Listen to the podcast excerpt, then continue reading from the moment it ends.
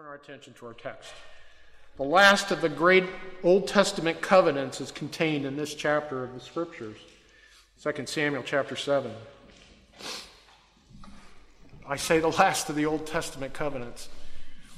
The greatest covenant being the new covenant in the New Testament. Jesus initiates that for us. But all of the five covenants, great covenants of the Old Testament, point to that great covenant in Christ, each having a specific emphasis. And we're going to look at that a little bit during the Sunday school class today. I must admit at the outset of this sermon, we're going to look at this covenant, but we're only going to very, just scratch the top of it. I mean, volumes could be written just from this single chapter in the scriptures alone. Volumes. And I, I, I'm not overstating my, my point there at all. But we're only going to look at two things today God's promise to build a house in the lineage of David, and God's house is a house of everlasting mercy. Those are the two great truths that I want to glean from the passage today for the benefit of our congregation. That's not to say that's all that's there. There's much more there, but time doesn't permit that.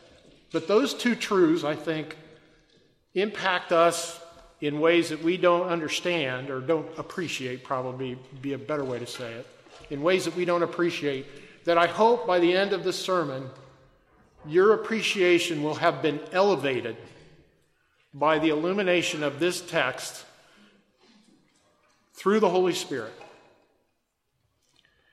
So let's begin. The promises to build a house in the lineage of David. Our passage begins with David in his palace having been given rest from his enemies by the hand of God. No longer is he considering the actions of armies that could threaten him. They have been conquered, and God has delivered his enemies into his hands. Remember in the previous chapter, uh, or previous two chapters, that the people of Israel had been threatened by the Philistines. Uh, David went up, conquered Jerusalem, and uh, they inhabited Jerusalem that Hiram, the king of Tyre, sent uh, men to help build uh, David a palace in Jerusalem. Uh, a, a, Gentile king sent workers as well as materials to help build that house. He would later send workers and material to help Solomon build the temple, the house that's promised in this passage. And the Philistines now have this mighty king on the edge of their territory less than 50 miles away from Ashkelon, one of the five great cities of the Philistines. 50 miles away, the Philistines are now, uh, Israel has been reunited. It was in civil war for seven years, reunited. They are a threat to Philistia, and the Philistines come to uh, the valley of Rephaim, the valley of the giants, and of course, uh, the great giant Goliath had come with them once before. Uh, but now they had come on the edge of, of uh, the people of Israel. David doesn't march his army out right away to meet them. David goes to prayer and asks the Lord for guidance, which we pointed out a couple weeks ago that that's what every general ought to do before he goes to war. You got to drop to his knees and ask God, what do I do next? How do I respond to the threat? Brethren, that's how we have to, to be as well when threats come at us, whether they be internal uh, or external. We have many external threats coming against the church these days. It's important that we spend time on our knees asking God, how do we respond to the threat? David does that. And he goes out to the valley of Ephraim, a frontal attack, sweeps the field. The Philistines they're so routed they leave their idols behind. And the Bible tells us that those idols are gathered up by David and taken away and destroyed. And then the Philistines somehow reconstitute themselves, come back again. David goes to the Lord, says, Do I fight them again? The Lord says, Yeah, but this time don't do a frontal attack. I want you to go around behind them. And I want you to wait until you see the rustling of the wind in the tops of the mulberry trees, and then I want you to take them from the rear. And once again, it happens. He sweeps the field.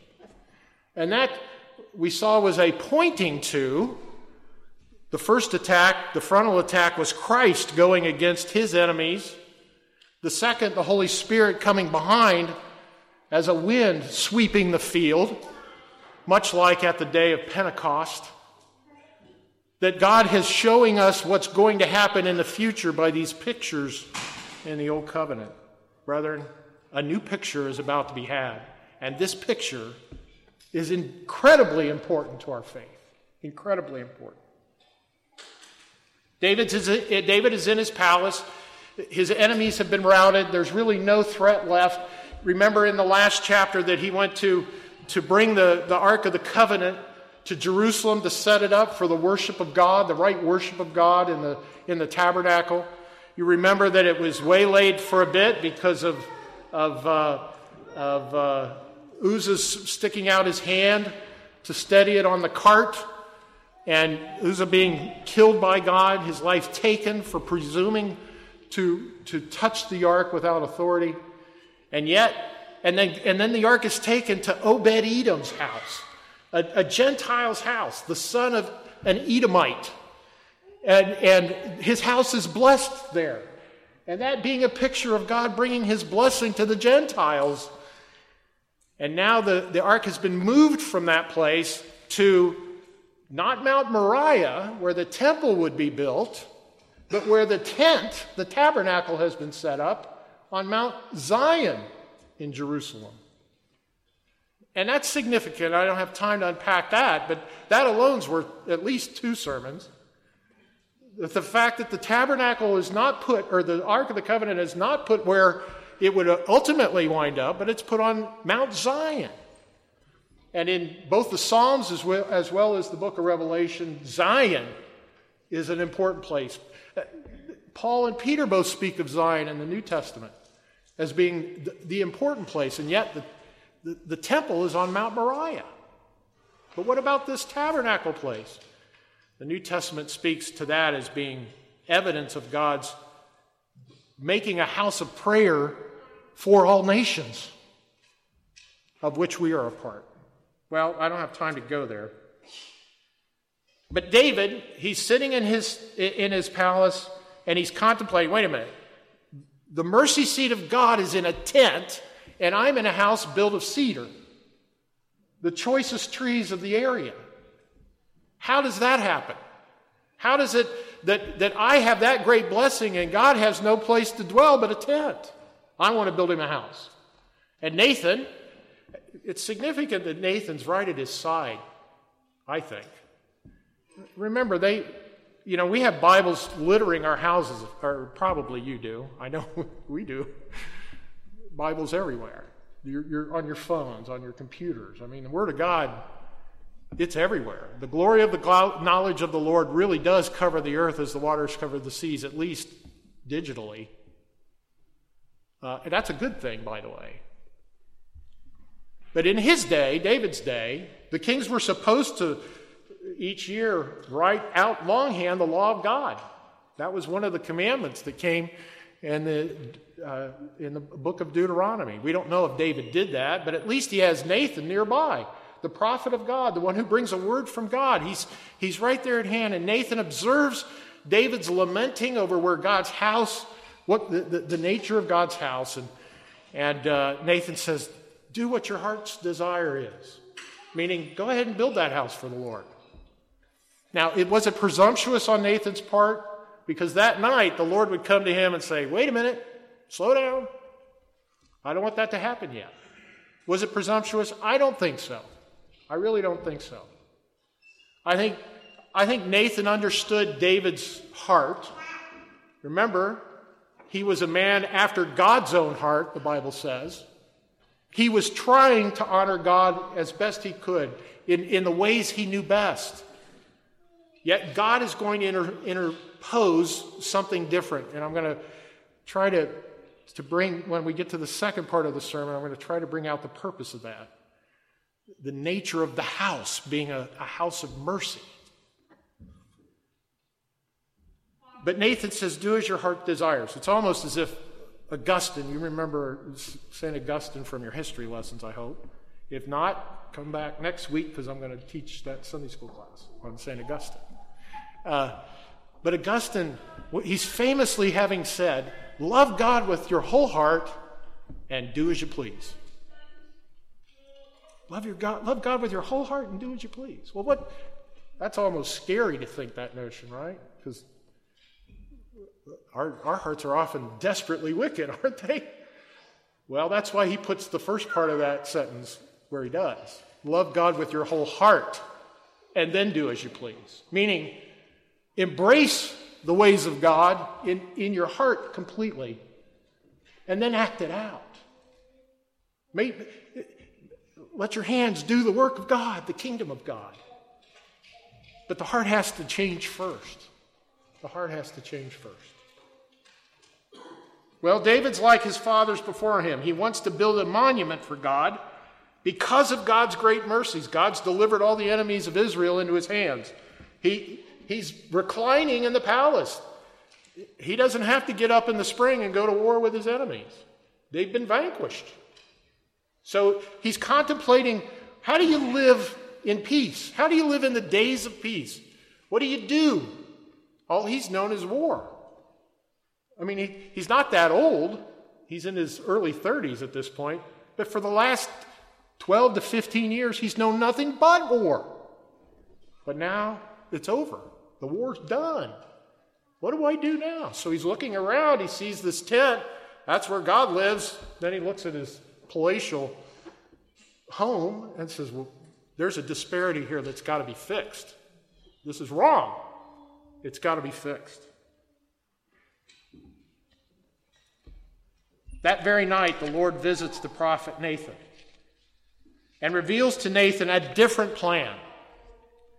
In this visitation from God, the wisdom of God shines forth, illuminating to Nathan and David a great covenant that remains to this very day and shall continue eternally.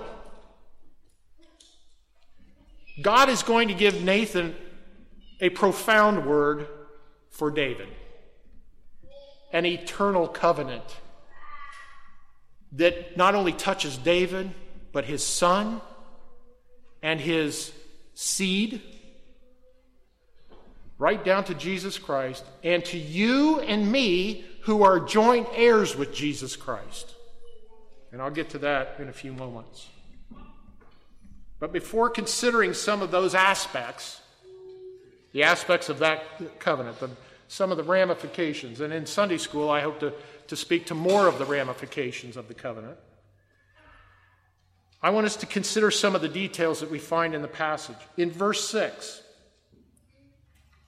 God says to Nathan, I have not heretofore needed a dwelling place other than the tabernacle, which I designed to this day, and this is because Israel has wandered. God says, I haven't needed a house like David's house. I haven't needed it. Why? Because I'm moving Israel all over the place.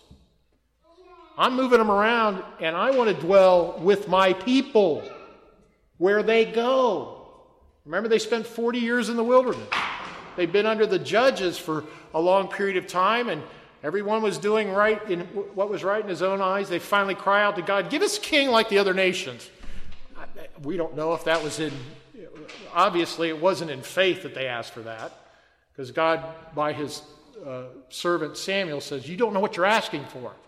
You're asking for a curse when you want a king like the other nations. I want to be your king, God says. And they, they reject that because they had no faith. They had very little faith. David gives them a king just like other nations. Very self centered, a man who was envious, not, not just to a fault, but to his own demise. A man who didn't seek God's face, but rather sought wisdom from mediums, the witch of Endor.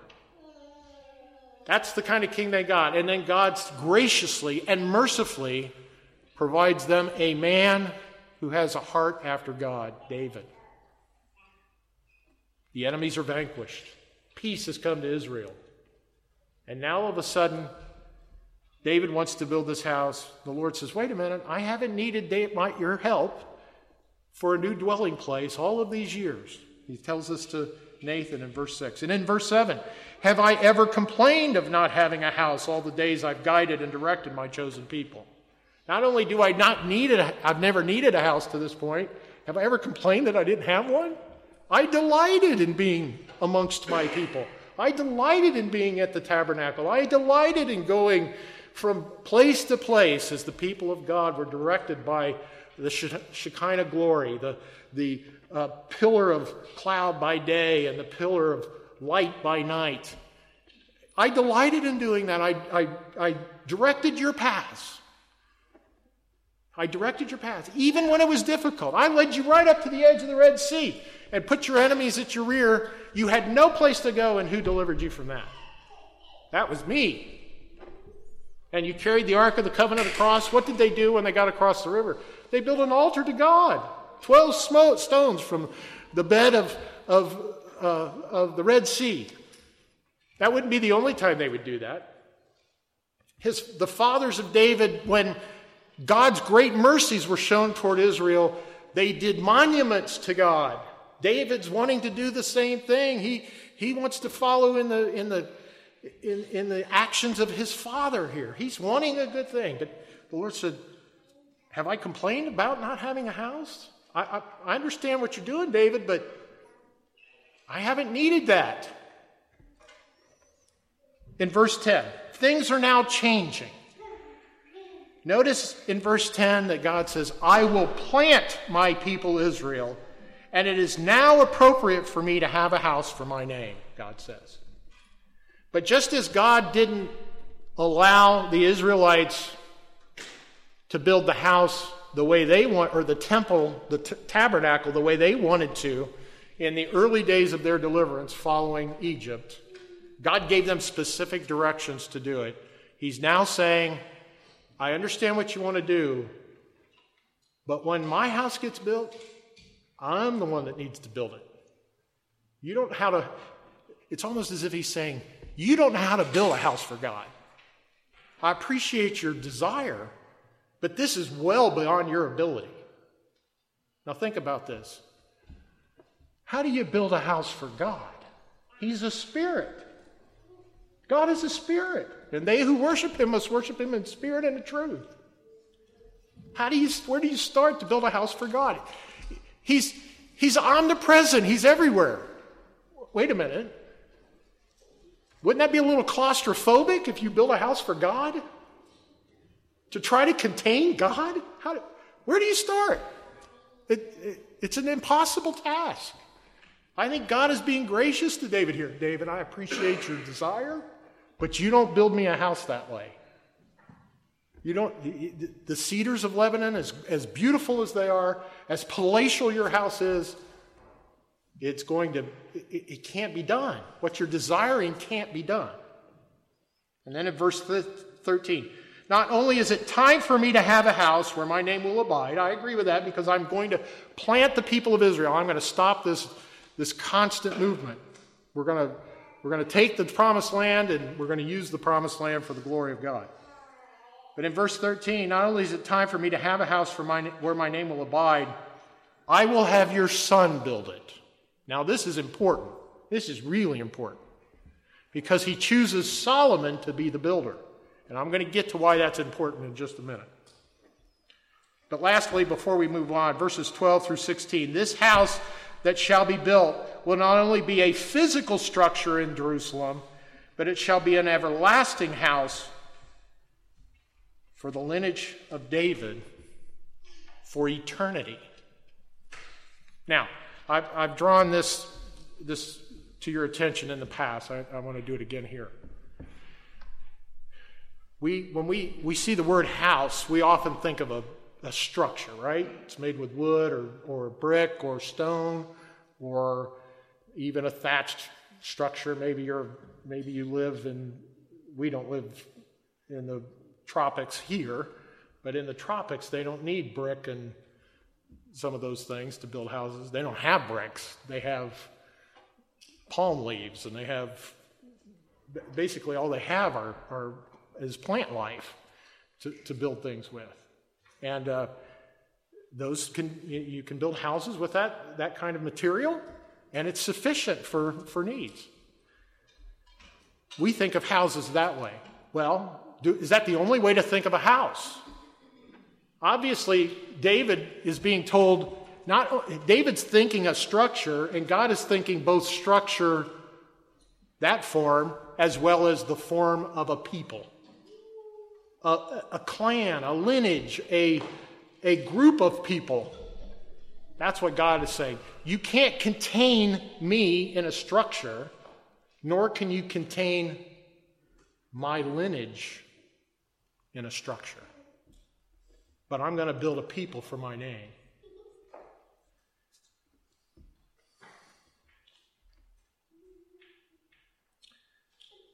David's kingship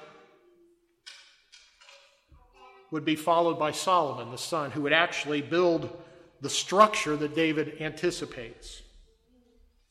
But before we, we consider that, not only was the physical structure about to be built, a house in the name of David, that house had a very specific attribute, and that attribute can be seen, will not be seen until David's son comes on the scene, David's son, who was the product of David's sin with Bathsheba, his adulterous affair with a woman.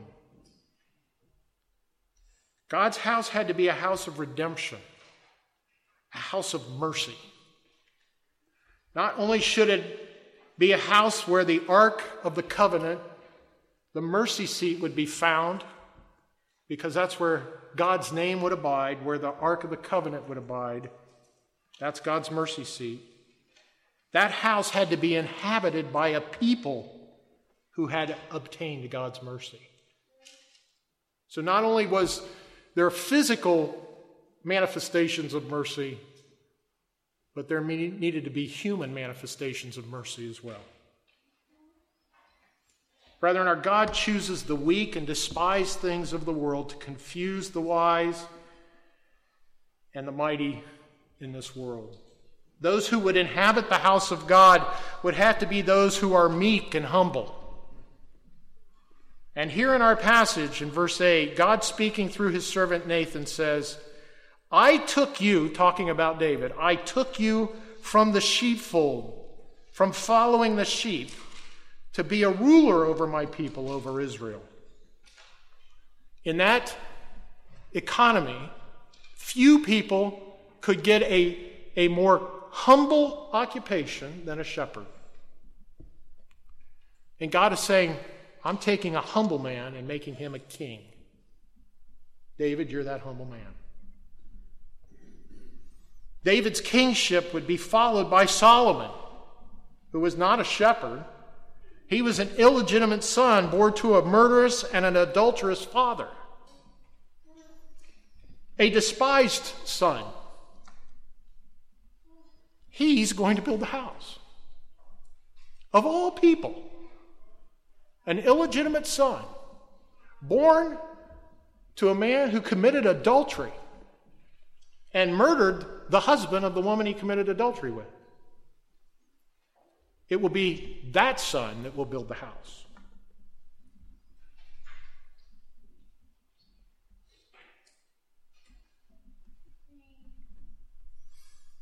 Our Lord was a commoner, the son of a carpenter, just as the son of Jesse, who tended sheep in the field, was a commoner.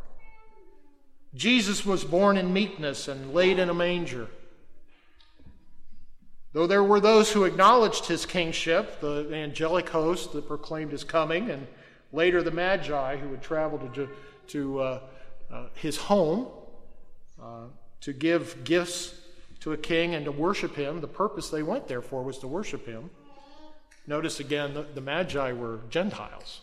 It's interesting that the Gentiles came to worship him, but the people who lived right next to him had no time for it. Jesus was a commoner, and it's interesting that he was the son of a builder, a carpenter. Jesus would be a builder as well. He's going to build an entire kingdom for his Father. Similarly, our Lord was typified in the person of Solomon. Just as he was typified in David's humility, he's typified in Solomon's sin. Now, I have to be really careful when I say this. Our Lord never sinned, he was perfect. But when he hung on the cross,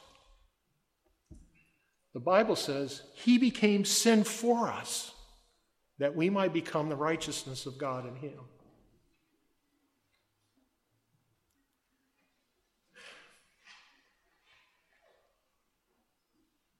Our text, verse 14 I will be his father.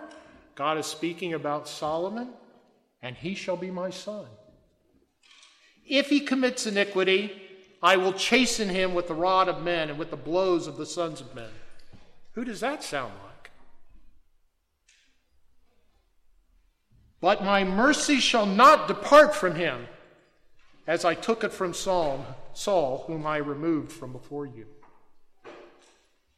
Notice that the sanctions of this covenant will come against one who is a sinner, or in the case of our Lord Jesus, who bore our sin, but his mercy would not depart. Again, I have to be very, very careful. I believe this description of Solomon is a description of our Lord Jesus Christ. And as soon as I say this, I must point out that Jesus never sinned against the Father as Solomon did. But both are men of mercy.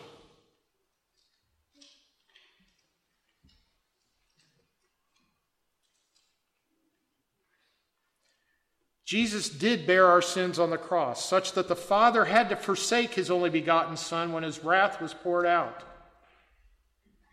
But when Jesus rose that third day, conquering sin and death, putting it behind him, mercy was had for the house of David, all the house of David. Again, 2 Corinthians 5:21, for he made him who knew no sin to be sin for us, that we might become the righteousness of God in him. There is commonality here in verse 14 between Solomon and our Lord Jesus. Jesus would endure, would endure the chastening of God with the rod of men and with the blows of the sons of men, as did Solomon. Jesus did it to purchase our redemption. The crucial difference, again, is that Jesus did not die for any sin he committed. He died bearing our sins on the cross. Now, there's also commonality here because God the Son, Jesus our Lord and Redeemer, could not be held in the grip of sin and death. Remember, the promise here is that I will not re- withdraw my mercy from your son David. I will not withdraw that mercy. Sin and death could not hold Jesus. And all of human history has changed because of Jesus rising from the dead to newness of life. God's eternal wrath was absorbed by the eternal Son when Jesus became sin for us. And in the resurrection, Jesus presents to the Father those the Father has given to him, those who have been cleansed at the mercy seat of God by the blood of the eternal Lamb, the blood that forever declares our redemption in the Son. Is sprinkled at the very mercy seat of the Father in heaven and is here prominently displayed in the Davidic covenant. Solomon's sins would not be held against him. He would not be held by their grip. The mercy of God would bring everlasting forgiveness to the sins of the lineage of David, you and me, and his house would be inhabited by a people who had obtained mercy, the mercy of God Himself. Now, additionally, we must not lose light of the dwelling place of God here. The New Testament tabernacle of God speaks of us being the dwelling place of God. God no longer dwells in tents made with by the hands of men. He dwells in men themselves. God tabernacles with us by his Spirit in the hearts of men and women. And men and women who have placed their eternal lives in the care of Jesus Christ, the chief cornerstone of our faith, cornerstone, house, they all go together. Jesus is that chief cornerstone. And men and women who, by the Son of, Son of David, promised in this covenant, Jesus being our chief cornerstone, provides for us the blood sprinkled at the very mercy seat of God, the mercy that we need, promised for our salvation in the Davidic covenant. Well, let me draw this to a close. How shall we then live? What, knowing that we are the recipients of the Davidic covenant, I'll speak to that much more precisely in Sunday school. Knowing that we're recipients of the Davidic covenant, the promises that are given to David and his lineage means you. David is your father as well. You are in the lineage of David because if you are in Christ, he is in David. Christ is in David. Those who are in Christ are in David. It's inescapable according to the scriptures. That promise given to David is your promise that I will show you mercy forever, that your sins will not capture you and hold you for my wrath. You will receive mercy. Is that not what comes in the new covenant? That God will remember our sins no more? Hebrews chapter 8, Hebrews chapter 10. That's Jeremiah chapter 33. He will remember our sins no more. That's the promise. And that comes from the Davidic covenant. Okay, brethren, how shall we then live? I don't have time to go through the last part of the chapter. I'll do that next week last part of this chapter. It's, there's two prayers here that David gives. But let me just quickly talk to you about those two prayers. It's, it, it's uh, having gone through, having heard what we heard this past uh, three days, the elders down in, in uh, Atlanta, it's providential that I have this portion of to end up with here in the sermon today on prayer. Brethren, I believe David's response to this profound promise of God to him and to his progeny is an example that we must emulate. His response is what our response must be. The time does not permit a careful uh, consideration of David's response. Again, I mentioned I'll speak to that next week, verses 18 through 29. David responds humbly communing with God in prayer. One of the speakers this past weekend mentioned something kind of in passing, but man, it stuck in my head. Why did Jesus come to this earth and die on the cross and rise again the third day for our justification? Why did he do that? To restore communion with God. To restore our communion with God. And how do we, how can we most easily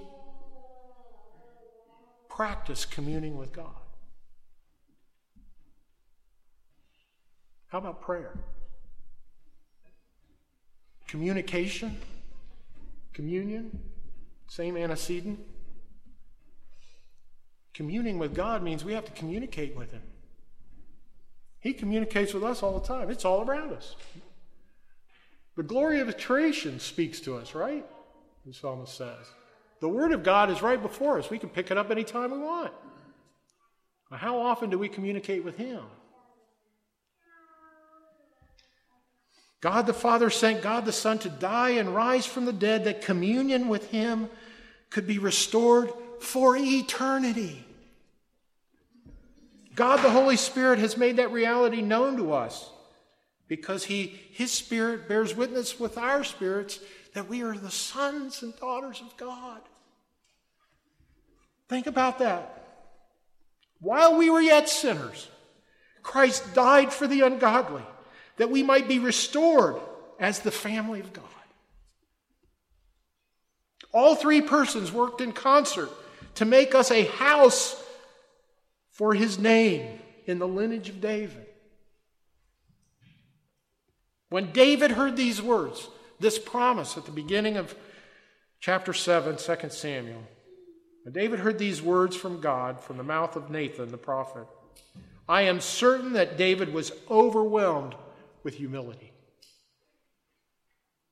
David is almost speechless. The first couple of sentences out of his mouth to God in this prayer speak to that. Yet he summons these words of humility before God. Listen to what he says Who am I, O Lord God? And what is my house that you have brought me this far? And yet, this was a small thing in your sight, O Lord God. And you have also spoken of your servant's house for a great while to come. Is this the manner of man, O Lord God? What more can David say to you? Those were his words. What more can I say to you? You have chosen me. And his spirit would not depart from David, even though David's sin would be greater, probably, than most everybody in this room. I don't know of anybody here that's committed murder, but David would. David is humiliated, not in a bad sense, he is humbled to the point of incredible thanksgiving. My house. You've brought me this far, and yet you've promised so much more beyond this? Who am I? I'm a lowly shepherd. I don't deserve any of this. When we consider from where God has brought us and to what God has promised us, is it any wonder that when we read these words of David's speechlessness, that we shouldn't also be just as speechless? Why me? Why would you choose me?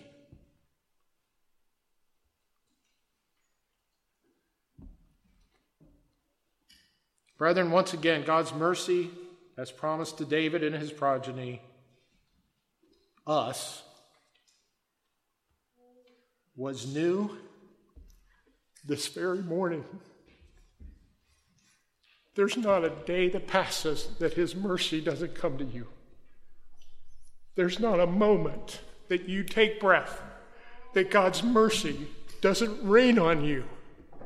When that sun rises in the morning and dispenses the darkness, God is showing you His mercy. When the darkness comes at night and the lesser light shone in the darkness, God is saying, I am merciful to you, my people. Darkness comes in our lives, doesn't it? And yet the light shines through that darkness. The promises of God are the things that we cling to. And we wait for the dawning of the sun, don't we? The very course of the heavens points to the mercy of God. Every time it rains, well, we have some real storms here. And sometimes the rain can be used by God as a judgment, can't it? But more often than not, what does it do? It brings life to the world. That's God's mercy. Now, you may have had plans that day and grumble and complain a little bit because of God's rain. Please don't. Give thanks and go ahead and do what you were going to do. That's God's mercy. The sunshine itself, the warmth, even on a cold day, that warmth will pierce right through the cold, won't it? Especially when you're sitting in the car next to the window or in the back here, like the Patricks are with the sun coming through the, the windows. Um, that's God's mercy. He pierces through our circumstance with his loving kindness because we are the objects of his affections.